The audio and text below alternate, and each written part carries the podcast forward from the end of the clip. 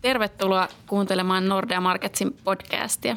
Minä olen Sanna Kurne ja tänään pyysin Jan von Gerhi juttelemaan kanssani Ruotsin asuntomarkkinoista.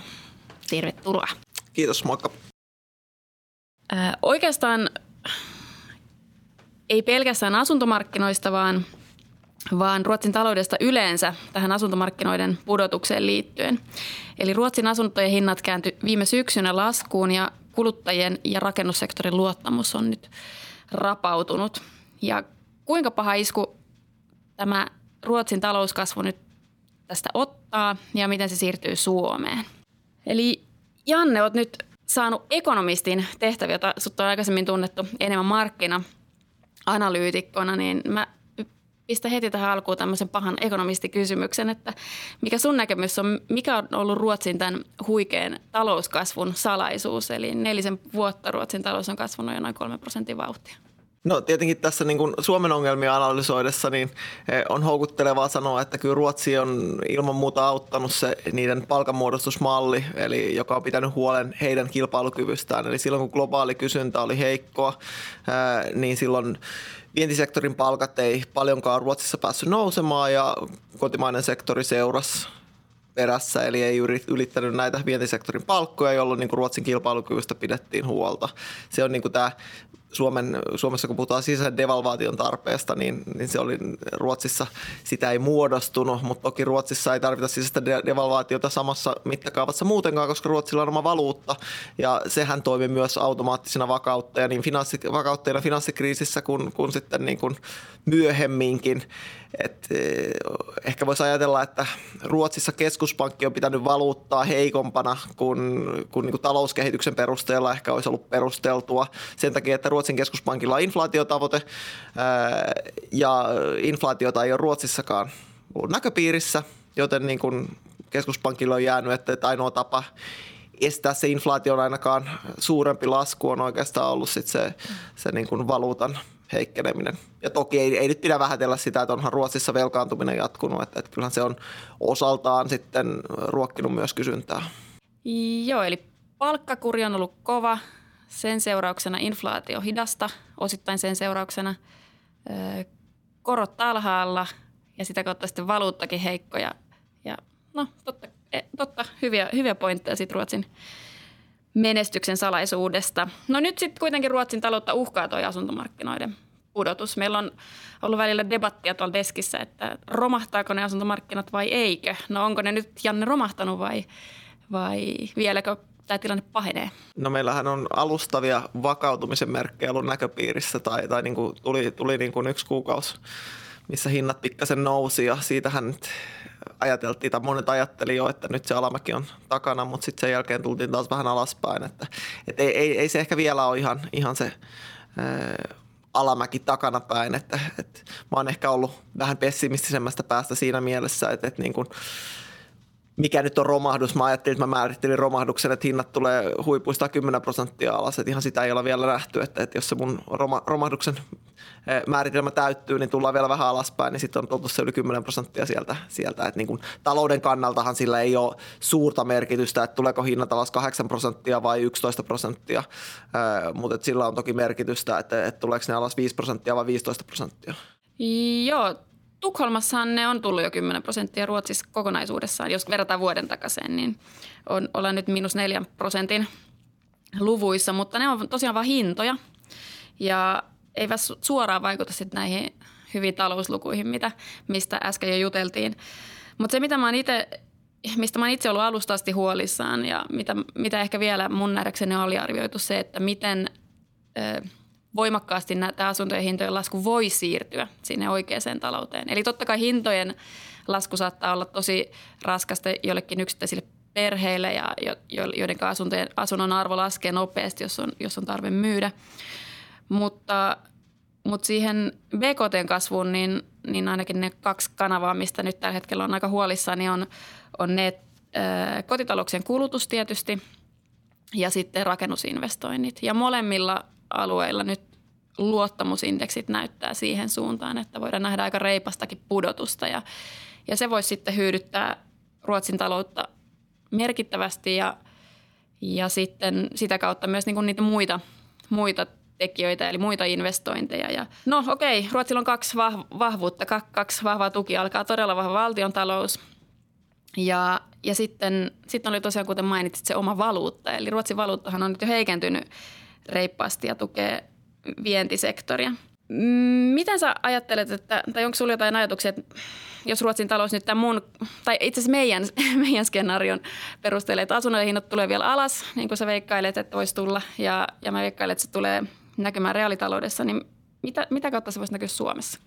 Niin, no mun on helppo yhtyä tuohon, että, että, niin kuin, mä, että asuntomarkkina ei ole mikään tyhjiö, että totta kai se vaikuttaa. Että Yhdysvalloissahan on hyvin tunnettua nämä kanavat siitä, kuinka, kuinka kulutuksella on vahva linkki siihen, että mitä asuntohinnat hinnat, eh, hinnoissa käy. Et toki Yhdysvalloissa on ollut tapana se, että, että kun asuntohinnat nousee, niin voidaan ottaa lisää lainaa äh, käyttämällä asuntoa vakuutena ja sitten kuluttaa se. Että, että ehkä tämä ei ole yhtä vakiintunut toimintamalli Ruotsissa, mutta kyllä niin kuin, tämä sama, samanlainen mekaniikka varmasti toimii Ruotsissakin, että on helppo yhtyä tuohon, että, että niin kuin asuntomarkkinoiden huolet varmasti näkyy, näkyy taloudessa.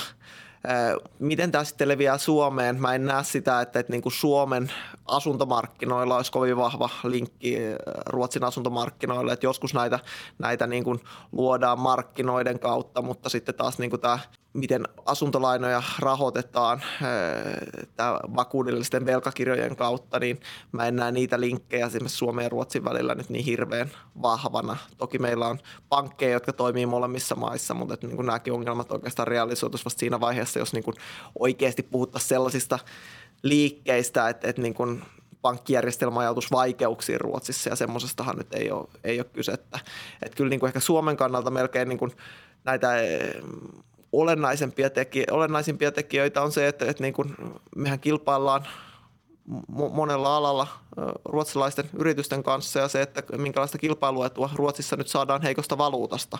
Toki, toki Ruotsi on myös meidän tärkeä kauppakumppani, että se mitä vientisektorin kautta tulee niin kuin suoraan suoraa negatiivista vaikutusta, jos niin kuin Ruotsin talous hyytyy, niin toki, toki sitä ei pidä vähätellä, mutta sitten niin ehkä tässä globaalissa ympäristössä niin, niin saadaan jonkunlaista kompensaatiota sitten muilta markkinoilta. Joo, mä oon valuutta-analyytikkona kanssa seurannut tuota Ruotsin kruunua aika, aika kiinteästi ja, ja se, kun Ruotsin kruunu on heikentynyt, ei pelkästään asuntomarkkinoiden ongelmien takia, mutta, mutta mielestäni osittain myös siksi, niin niin kyllä suomalaiset yritykset on, on jo sanonut, että se on selkeästi vaikeuttanut nyt vienti, vientinäkymiä Ruotsiin. Eli kyllähän ne äh, euro, euromäärissä, euro, euroissa tuotettujen tuotteiden hinnat sitten nyt Ruotsissa on noussut aika reippaasti. Että kyllä se vaikuttaa. Mutta mitä jos tähän, okei okay, Ruotsi saa nyt kilpailuetua siitä, kun, kun ö, valuutta heikkenee, mutta jos tähän yhtälöön nyt lisäisi vielä, jos otetaan tämmöinen globaali kuva, että et ehkä se kruunu on heikentynyt myös näiden kauppahuolien takia, näiden globaalien kauppasodan uhan ja, ja tällaisten, tällaisen pelon takia. Ja, ja sitten toisaalta samaan aikaan euroalueen luottamusindeksit on tullut alas, eli Ruotsin tärkein vientimarkkina ei vedä ehkä ihan yhtä hyvin kuin viime vuonna. Tänä vuonna, no saa nähdä miten käy, mutta on, on tämmöisiä riskejä, niin, niin tota, miten tämä hyödyttäisi sitten vielä Ruotsin taloutta lisää? Eli ne ei saiskaan ehkä sitten viennistä samalla tavalla sitten hyötyä kuin nyt toivotaan. Niin, tai, tai missä määrin se heikompi valuutta sitten kompensoi niin kuin näitä tekijöitä. Että, että nyt ehkä on vielä ennen aikaista puhua siitä, että, että euroalueen kasvu sakkaisi enemmän, että ehkä itse näkisin, että luottamusluvut on tullut korkeilta tasoilta, korjannut vähän alaspäin, että ne oli tasoilla, jossa ne ehkä yliarvioi kasvua. Nyt ne on ehkä tullut vähän paremmin linjaan sen kanssa, missä, missä niin toteutunut kasvu on muutenkaan ollut ollut ja e, kauppasota on toki riski, että jos siihen mennään, niin kyllähän Suomen ja Ruotsin kaltaiset taloudet silloin on kovassa paineessa. Että molemmat on hyvin avoimia talouksia ja, ja hyvin herkkiä käänteille maailmantaloudessa. Suomi ehkä vientinsä rakenteen vuoksi vielä herkempi kuin Ruotsi. Ruotsi ja sitten vielä sitä kautta, että, että niin kuin Suomella ei ole sitä valuuttaa, joka joustaisi samalla tavalla. Että ehkä si, siinä, siinä niin kuin suomalaisen näkökulmasta voisi vähän, vähän niin kuin olla huolissaan, että jos mennään tähän, että niin kuin nyt, nyt kun ollaan hyvässä nousukaudessa, niin kilpailu markkinaosuuksista ei ehkä ole yhtä vahvaa, missä sitten taas se Ruotsin valuutta näkyisi. Mutta jos mennään tilanteeseen, missä mennään kauppasotaympäristöön ja maailmankaupan kasvu sakkaa, niin silloinhan se kilpailu markkinaosuuksista taas kiihtyy ja sitten siellä jos Ruotsi siinä ympäristössä saisi etua esimerkiksi valuutan kautta, niin se olisi toki haaste suomalaisille firmoille. No y- yhteenvetona siis asuntojen hintojen lasku ei näytä vielä pysähtyneen Ruotsissa. Me ollaan samaa mieltä siitä, että, että todennäköisesti se tulee näkymään Ruotsin taloudessa, investoinneissa ja kulutuksessa heikom, heikompina lukuina, mikä sitten osaltaan voi, voi pienentää myös suomalaisten yritysten kysyntää Ruotsissa. Nyt jo se näkyy siinä heikossa Ruotsin kruunussa, joka vaikeuttaa edelleen jälleen kerran suomalaisten vientiyritysten näkymiä, viennin näkymiä Ruotsiin, mutta myös sitä kilpailuasetelmaa. Öm, mutta Ruotsin tilanne, niin, niin ei nyt näytä kuitenkaan vielä kauhean synkältä. Eli lähdetään niiltä kolme prosentin kasvuluvuilta ja, ja tullaan varmaan alas, mutta siellä oli nämä vientinäkymät hyvät ja valtiontalouden tilanne tosi hyvä. Eli, eli ei nyt varmaan povata Ruotsille vielä mitään, mitään isompaa isompaa romahdusta. minkälaisia kasvulukuja itse odottaisit Ruotsin talouteen tälle vuodelle? No kyllähän sieltä tullaan niin kuin selkeästi, selkeästi alaspäin niistä niin kuin poikkeuksellisista luvuilta, mutta että, että kyllä se niin kuin tällä vuodella varmasti kahden prosentin päälle jää, joka, joka niin kuin edelleen on, on niin kuin hyvä, hyvä kasvuluku. Että niin kuin tästä mun mielestä mielenkiintoista keskustella myös hetki tuosta niin valuuttanäkymistä enemmän, että, että miten sä näet valuutta-analyytikkona tämän, että, että niin kuin listasit tuossa aika hyvin näitä tekijöitä, mitkä on varmaan osittain sen takana, että minkä takia oikeastaan on tämmöinen krooninen tilanne, että aina ennustetaan vahvempaa Ruotsin kruunua. No nyt se on vaan heikentynyt ja heikentynyt ja, ja niin kuin, en, enpä ole kovin monta ennustetta nähnyt, jossa, jossa niin kuin nähtäisiin, että se heikentyy lisää. Että ehkä tämän takia myös niin kuin tämä kruunukehitys on tullut sitten myös yrityksille yllätyksenä, että, että kun tuntuu, että näitä argumentteja on, että minkä takia kruunu vahvistuu, ne ei vaan realisoidu, niin miten, miten sä näet tämän jatkon, että kuinka paljon kruunu voi vielä heikentyä vai, vai oliko tämä nyt tässä, että yhdytkö tähän, että kruunu vahvistuu? No en yhdy ainakaan vielä. Kyllä tämä, kyllä tämä mun mielestä näyttää siltä, että ei ole vielä kruunun pysäyttäjää löytynyt, erityisesti nyt kun nämä kauppa, kauppahuolet jatkuu globaalisti.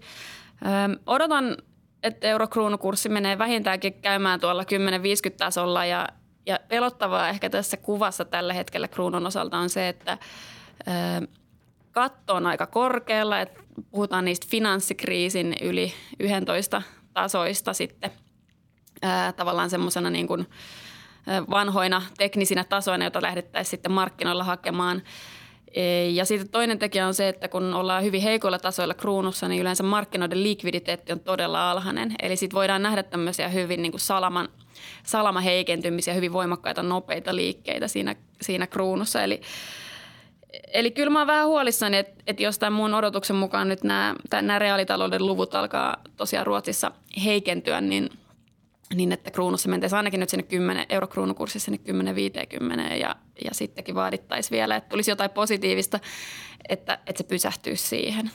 Et kyllä kyllä tota, tämä on haastava tilanne suomalaisille yrityksille, jotka vie Ruotsiin tai kilpailee ruotsalaisten kanssa. Niin reaalitalouden kannaltahan tämmöinen eh, hidas heikkeneminen on, on varmasti niin kuin positiivista Ruotsin taloudelle, mutta sitten jos tämmöinen mainitsemassa, niin kuin, että tulisi tämmöinen joku salamanomainen liike suuntaan tai toiseen, olisi sitten heikkenemäänkin, niin se on ehkä, ehkä tuo sitten taas omaa epävarmuuttaan ja sitten se ei ehkä olisikaan ruotsalaisten firmojen kannalta enää niin positiivinen. Joo, kyllä Ruotsin keskuspankki on ollut nyt tästä huolissaan. Että yleisesti hän on ollut huolissaan liian vahvasta kruunusta, mutta nyt on viestinyt, että tämä tämmöinen liiallinen heikentyminen ja volatiliteetti ei ole kyllä missään tapauksessa myöskään Ruotsin intresseissä. Että se on taas sitten se pienen, pienen valuutan kääntöpuoli, että, että sitä heiluntaa, heiluntaa tuntuu, tuntuu olevan tämmöisissä niin kuin kehittyneidenkin maiden pienissä valuutoissa ja, ja sen kanssa tietysti Ruotsi, Ruotsi sitten nyt joutuu elämään. No ainakin keskuspankilla on mahdollisuus reagoida tähän, että, että niin jos Ruotsin taloutta kuitenkin katsoo, niin ehkä siellä olisi reaalitalouden puolella olisi tilaa, tilaa niin kuin kireämmällekin rahapolitiikalle. Toisaalta se ajatus on haastavaa, että jos asuntohinnat jo nyt laskee ja keskuspankkikin on ollut huolissaan siitä velkaantumisesta, niin se taas tekee sen niin kuin ajatuksen, että nyt, nyt niin kuin ne, jotka on puhunut Ruotsin asuntomarkkinoiden puolesta, niin se tärkeä argumentti on ollut, koska korot on niin matalalla ja että, että korko, korkokehitys on se, joka määrittelee tämän tota, suuren suunnan asuntomarkkinoille, niin se tuo toki keskuspankille sitten oma haaste, omia haasteita, mutta ainakaan ne kaikki ei ole enää yhdensuuntaisia samalla tavalla kuin ne on tähän mennessä ollut. Ja mä en usko kyllä missään tapauksessa Ingvesin aikana äh, Riksbank nostaisi korkoja tällaisessa tilanteessa, kun, kun kuitenkin se asuntomarkkinoiden heikkous on riski siinä talouteen ja Ingves tunnetaan kyllä äärimmäisen kyyhkymäisenä kaverina, että äh, Toki Ruotsi voi, Riksbank voi tehdä niin, jos, jos tarve, tarve vaatii, mutta ei sekään nyt tosiaankaan houkutteleva vaihtoehto, että, että, että aika haastava tilanne, haastava tilanne se Ruotsin rahapolitiikan kannalta, jos nyt, jos nyt toi kruunan heikkeneminen tosiaan tuossa tyltyy, vielä pahenee. Mutta vaikka maalailtiin nyt tämmöisiä vähän pelottavampiakin skenaarioita tähän loppuun, niin, niin perusajatus meillä kuitenkin oli, että kyllä se Ruotsin talous sen kuitenkin tästäkin kuopasta selviää. Eli, eli meidän odotus on, että asuntojen hintojen lasku taittuu. Tosin se on ollut se jo jonkin aikaa. Eli Janne oli vähän pessimistisempi tässä ja, ja itse todella en, en pidä niin sitä välttämättä niin re- relevanttina, että laskeeko ne nyt vielä pari prosenttia lisää vai ei, mutta, mutta se huoli siitä, että miten se tulee näkyä reaalitaloudessa, niin se, sitä meillä on vielä nähty ja, ja se on nyt ehkä se, mitä tässä jännitetään valuuttakurssin lisäksi. Mutta kiitos Janne tästä. Oli, kiitos, hauska, kiitos. oli hauska vaihtaa ajatuksia tässä. Kiitos Sanna.